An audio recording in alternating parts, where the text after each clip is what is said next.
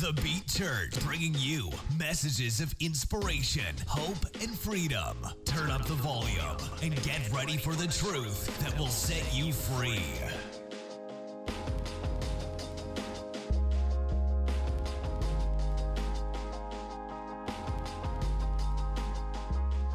I think it's off. There we go. Let's pray. We're going to jump in. I'm going to keep the word a little short today because we've had other things going on. But it is important, and stay focused because I'm going to give you guys a chance to interact with it at the end.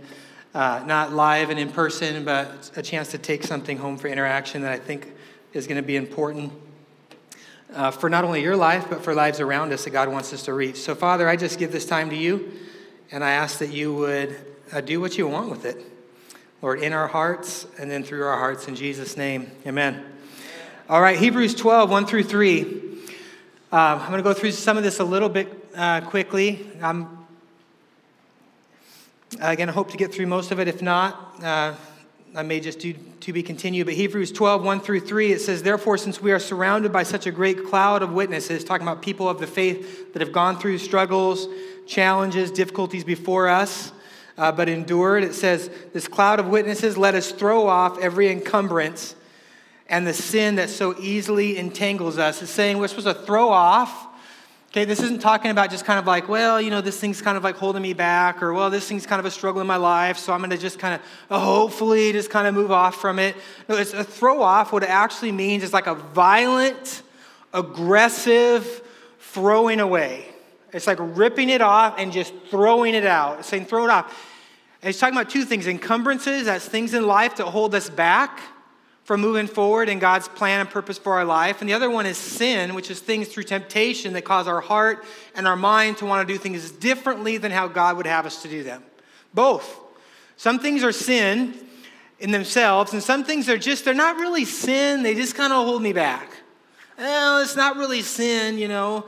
Just one example, and I'm not going to pick on this a bunch, but just one example I often hear is, oh, I know there's some things that, you know, God's called me to do, and, you know, I probably should watch a little less shows, you know. I probably should stay up and do, you know, watch a little less Netflix or be a little bit less in this, you know, entertainment, and maybe put a little bit more time into that. That would be an encumbrance. That's not necessarily a sin, but it's an encumbrance. It's holding me back from moving forward.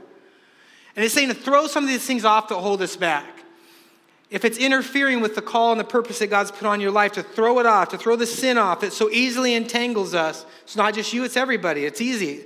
It's an easy way to get trapped. And it says, let us run with endurance the race set out for us. Not mosey along, but run. Run, like move forward. What's God called you to do? So many times people get to the end of their life and they say, man, there's some things God put in my heart, and I wish that I had put more focus and energy onto doing some of those things. I wish I had started. I wish I had gone after it. I wish that, and then it's too late. Life's over. There's a lot of things that there's grace for. There's a lot of things that, man, I did this sin, and I asked forgiveness, and God forgave it. But time is one thing that we just don't get back. God gives every person, there's a lot of amount of time in our life. Say, man, I've got to go after it. I've got to say, no, this is important. I'm going to pursue what God's given me to do. And it says, let us fix our eyes on Jesus. Now, here's where we're going to focus most of this time that we spend this morning. The author and perfecter of our faith. Other translations say the author and the finisher, or the completer of our faith. In other words, he writes a story of our faith. He's an author. He writes a book of our life. And guess what he does? He finishes it. Has anybody ever started writing something? Any authors in here that started to write? Anybody ever started to write something and then you didn't finish? Anybody? Okay.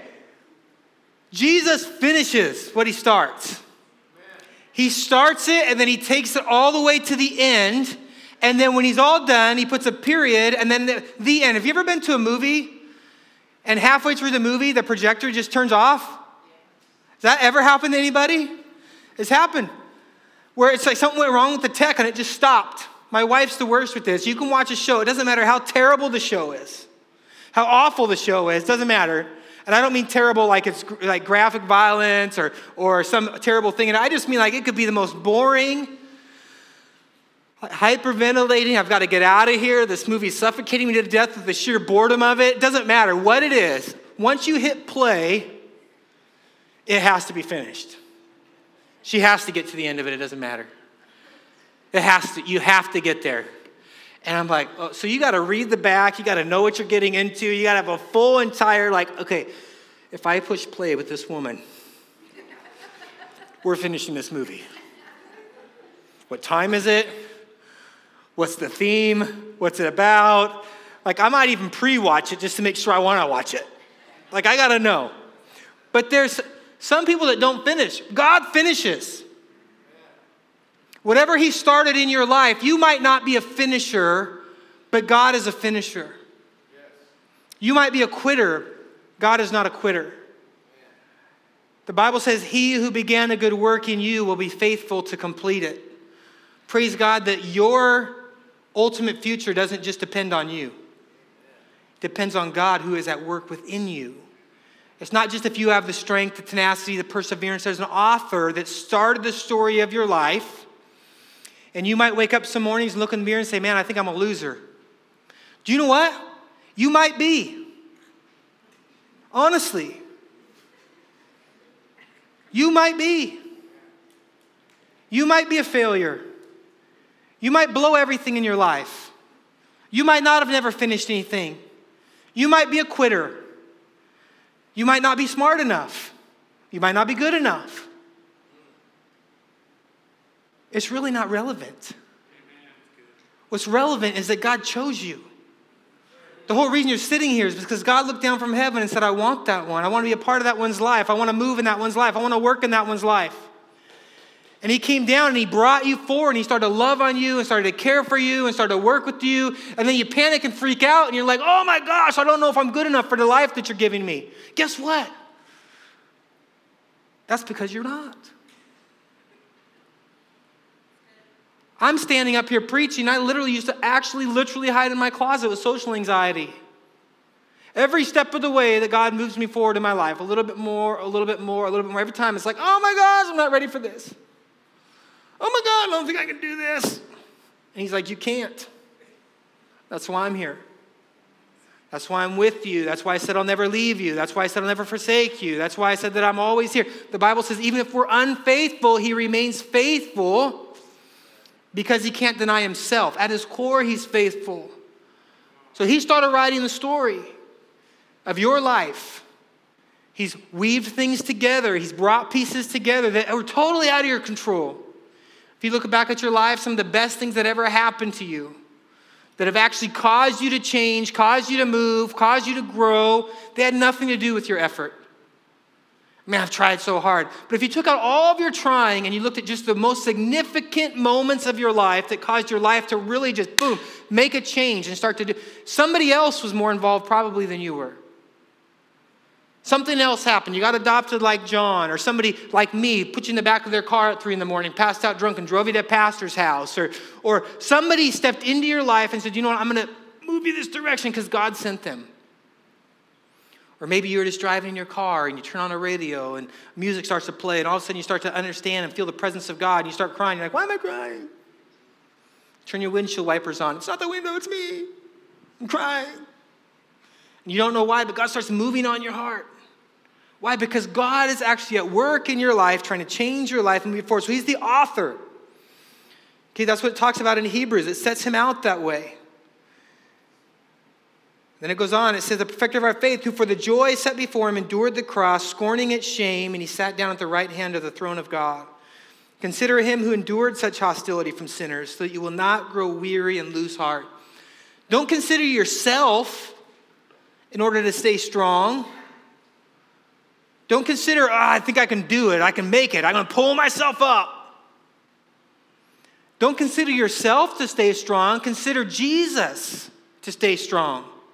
Consider the author and the finish of your faith. Consider the person writing my story isn't done yet. I still have faith in him. I still believe in him. I still know that he's taking me somewhere. He's not going to leave me alone so that you don't grow weary. So here's a paraphrase of the same passage. Get the power to throw off whatever keeps you from finishing your story by focusing on Jesus as he unfolds the incredible story of your life. This will keep you from giving up. You consider Jesus is at work in my life. Jesus has moved in my life. Jesus is still moving in my life. Jesus still has a picture for my future. Jesus still has a plan for me. I might be in a struggle right now, but I know he's still taking me somewhere. We're not done yet. We're going. We're getting there. The question is, what is your story? Every story has parts to it, right? It has an intro, a beginning. Right? Where did you start at? John said, well, when I hear testimony, I think of before Jesus, and then I got saved, and then there's Jesus, and then afterwards. And well, when you look at the stories of the Bible, it doesn't start there. It starts usually before that. Like we look at the story of Moses, right? It started with the persecution from outside. And actually the Egyptians were having all of the Israelite babies, all of these babies were being murdered at the birth stool, just being murdered there. So they didn't become too many and overthrow the kingdom. So they're like, if any boys are born, kill them right there. But that's where the story started. And Moses was sent down the river in a basket. Moses was actually adopted. Moses was raised. Moses had two moms. Moses became a deliverer. But his story didn't start at just some conversion moment out in the wilderness when he saw a burning bush and oh, God's talking to me. His actual story started way before that, right? Because God was already at work. God already knew. God knew the struggle. God knew the pain. God knew the mistakes and the failures. God knew all that. Even while we were yet sinners, Christ died for the ungodly. God doesn't if faith ever comes to know me, if faith ever just walks in the door and starts coming to church, then I'm going to think about faith. Then I'm going to care about faith. Then I'm going to get involved in faith's life. No, even while faith was yet a sinner, she never sins anymore. Let's talk about while, back then. But even back then, before she was perfect, God was thinking about her. God was a part of her life. God was wanting to move her forward. God was in her story. Even when she didn't know how to do it. When you open a book and you read it, right? This character is developing throughout the story. How much does that character have really to do with it? If the author stops writing, what happens to the character? It stops being. If God pulled himself out of your life, you would just stop. Your progress would stop because it's his power that's at work in you to will and to do according to his good pleasure. It's not your own strength. His strength is made perfect in your weakness. If he pulled his strength out of what you're doing, you would just be done. You begin to go backwards. In fact, if he actually literally pulled his complete self out, your life would stop because he is the one that brings life and gives life. Colossians talks about that. He was before all things, and in him all things are held together, including our actual lives. And so it's his involvement, it's his connection. But what's your story? Where did it start? What did you go through? What kind of family did you come through? What kind of circumstances? You start a movie and everything's happy. Woo! And then all of a sudden some kind of nemesis comes in. There's a big conflict. There's something going on. There's like a struggle. Are you in the intro where everything is like, woo? Or are you like in the middle of the struggle? Are you wondering, is somebody going to come rescue? Are we going to win? Am I just going to get destroyed? Is my marriage going to get destroyed? Is my mind going to get destroyed? Are my kids going to get destroyed? I'm right here. I'm in the grip of the worst part of the struggle. Maybe you're there. Eventually, it moves from there into a place where the hero starts to come in and the victory starts to happen. And then there's a battle and then it comes to an end. And all the movies are the same. Even romantic comedies are the same. Everything's woo, and then they meet, and then there's a struggle, and then they lose each other. And then suddenly there's a heroic moment where they win them back over. They're all the same. But our lives are the same. We go through this intro, and we go through a struggle, and then we go through a time where there's a victory that comes in. Maybe you're in a victory stage. Maybe that's happening in your life, but there's this whole story that God writes in us. 2 Corinthians 3:2-3. Why is God writing a story in our lives? Why is he doing it? You yourselves are our letter written on our hearts, known and read by everyone. God is not looking at your life as a personal diary. He's not looking at my life as a personal diary. Let me read this again. You yourselves are our letter, written on our hearts, known and read by everyone. Known and read by everyone. The story that God is writing in your life is intended to be an open letter to the world about who he is, about how he loves, about how he cares. You are an addict, guess what? Your life is an open letter to how God loves the addict and sets him free. You are lonely and isolated, without hope. Your life is meant to be an open letter that God sets the solitary into families. If you were someone who's done horrible things, like Paul, who was dragging people out of their homes and having them stoned, killed, you've done some horrible things. Man, if everybody knew, your life is meant to be an open letter of God's forgiveness and grace and restoration and the changing of a life. It's not meant to be private. It's meant to be open for people to see, for people to read, the people to go, oh, that's what God's like. Sometimes we invite people to church and they're like, well, I couldn't go to church. I'm like, man, I've been inviting that person for like 5 years and they'll never come. Do they know that you were just as much of a wreck as they were? Do they know that you struggle like they struggle? Or do they just think that you're the super fitness freak that's inviting them to the club to work out? The spiritual fitness person. Like, wow, I see you read your Bible. I know you go to church. I know you're so excited. And now you're inviting me to church. I don't think I can keep up. I'm never going to come. Or do they realize, man, this person's got some struggles. Man, they get cramps. They fall off the treadmill. They need help. They go stand on the stair machine and never push start. They just watch ESPN. Did you go to the club today? I sure did. It's there for an hour. Wow, how many steps did you get in? I don't know. I had my watch off. I left it in my bag. I see a lot of those at the club. Maybe they don't realize that you're in a struggle with them. Maybe they don't realize that I'm in the struggle with them. Maybe they don't realize that believers are just people trying to follow Jesus that are going through some struggle, that have their own story. But God's purpose in writing in our lives is for it to be read by other people. It's not just about us. Show that you are letters from Christ, the result of our ministry, written not with ink, but with the Spirit of the living God, not on tablets of stone, but on tablets of human hearts. Romans 10, 13 to 15. Okay, I just want you to hear this and listen to this, because what I'm going to ask after this, I mean, honestly, most of you, if I just thought in the natural, most of you aren't going to do it anyway. So it's a wasted Sunday morning. I don't say that rudely or meanly. Statistically, that's just the truth. But I'm going to ask you to break the statistical norm. Listen to what I'm about to share. And then just challenge yourself to say, do you know what? I can do this. I can do this. Okay, here we go. Romans 10, 13 to 15.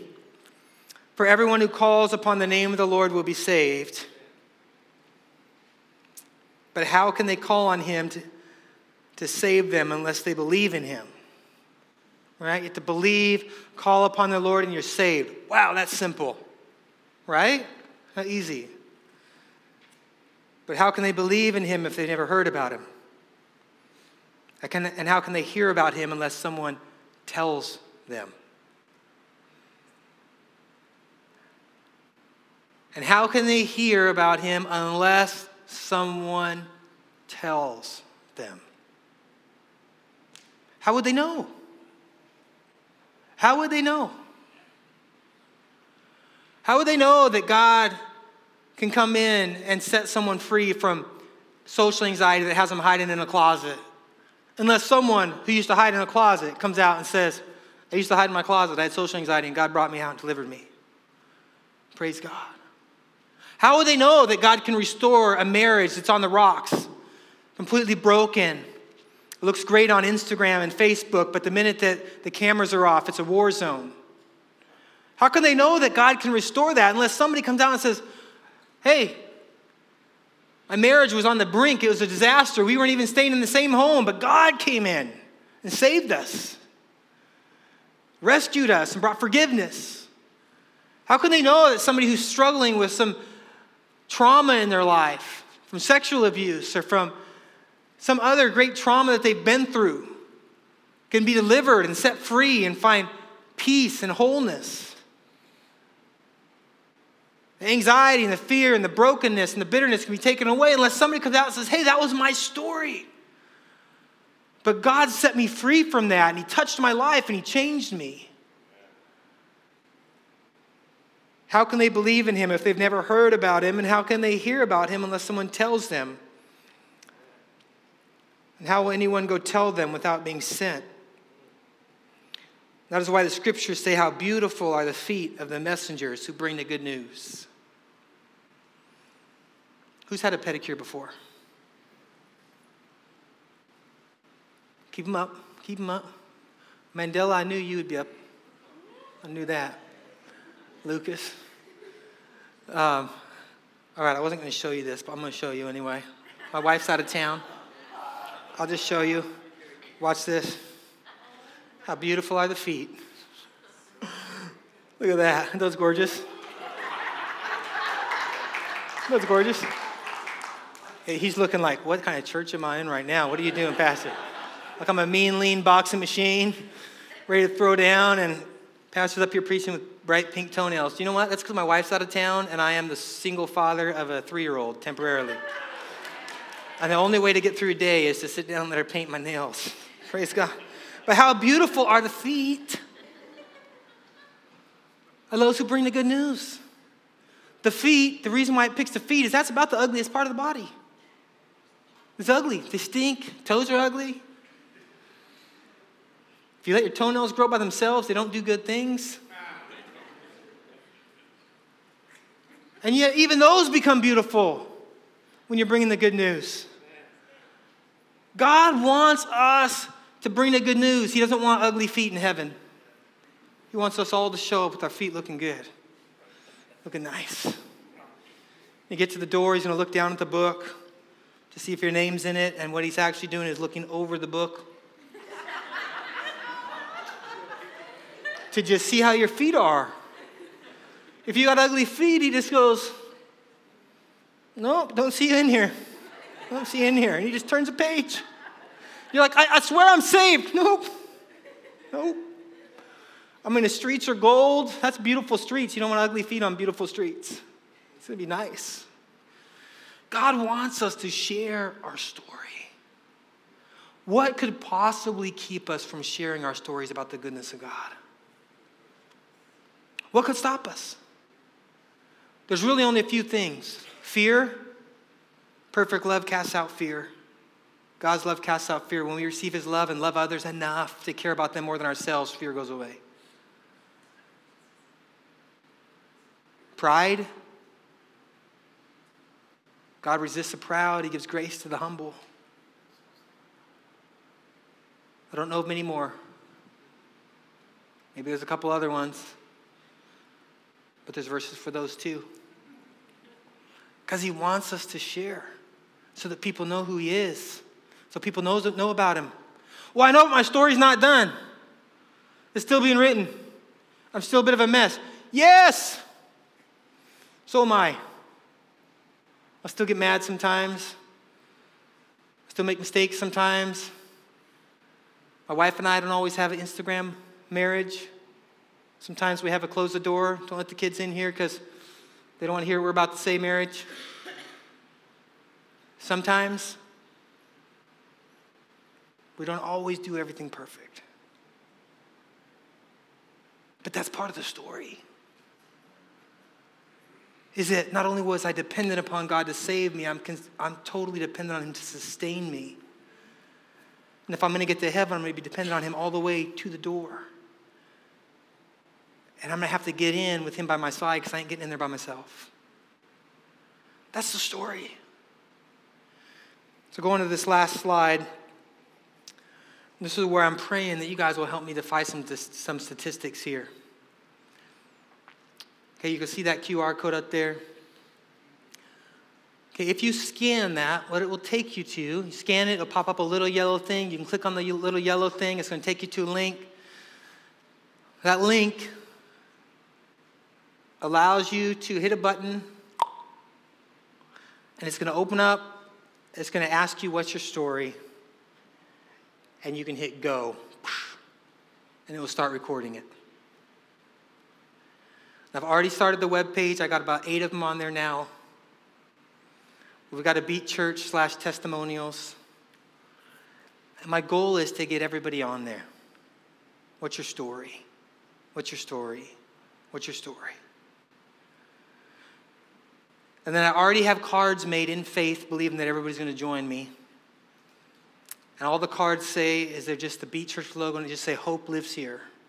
And it's just a QR code that people can scan. And when they scan it, it just takes them to a page full of stories about the goodness of God, that there's hope. And our world needs hope. Our world doesn't just need to be invited to religion. It needs to know that God can do something in my life because he's done something in some other broken lives. It needs to hear stories like John's, right? Not even just not to have an abortion, but to adopt and to love and to care for people and to see a life that's been saved and now is saving other lives. It needs to be able to be a story that gets out so that other people can have hope. This whole room is full of stories of the goodness of God, of God's incredible grace, of his forgiveness, of his strength, of his empowerment. And people out there need to hear that, not just hear that they're doing something wrong and they need to get into a church so they can learn how to do something right. They need to learn about Jesus, about who he is, about what he does. So let's bow our heads. I'm going to ask you as I pray to just really think and say, Lord, you've written a story in my life. And I just want to share your story. Give me the confidence and the boldness to just push a button and let my phone record my story, so we can share it and tell other people, man, God has been good to Alan. God's been good to Ray. God's been good to Kristen and to Fred and Jason and Michael. That we can get the stories out so people can see what God can do in their life. Father, I pray right now that you would just move in our hearts, Lord. Help us, God, to, Lord, not keep our life as a diary. Lord, to just say, you know what? I'm going to open it up. I'm going to have the humility to open it up and be an open letter to the goodness of God. Father, that you would receive glory through our story. In Jesus' name, amen. Amen. Thank you guys for being here today. And I look forward to seeing some of those videos. I'm going to post this on Facebook too, so you can get the link if you missed it with your phone today. And hey, let's get the word out about the God we serve. Amen. You guys have a good week. There's some food and some refreshments down the hall. Stick around and make some friends.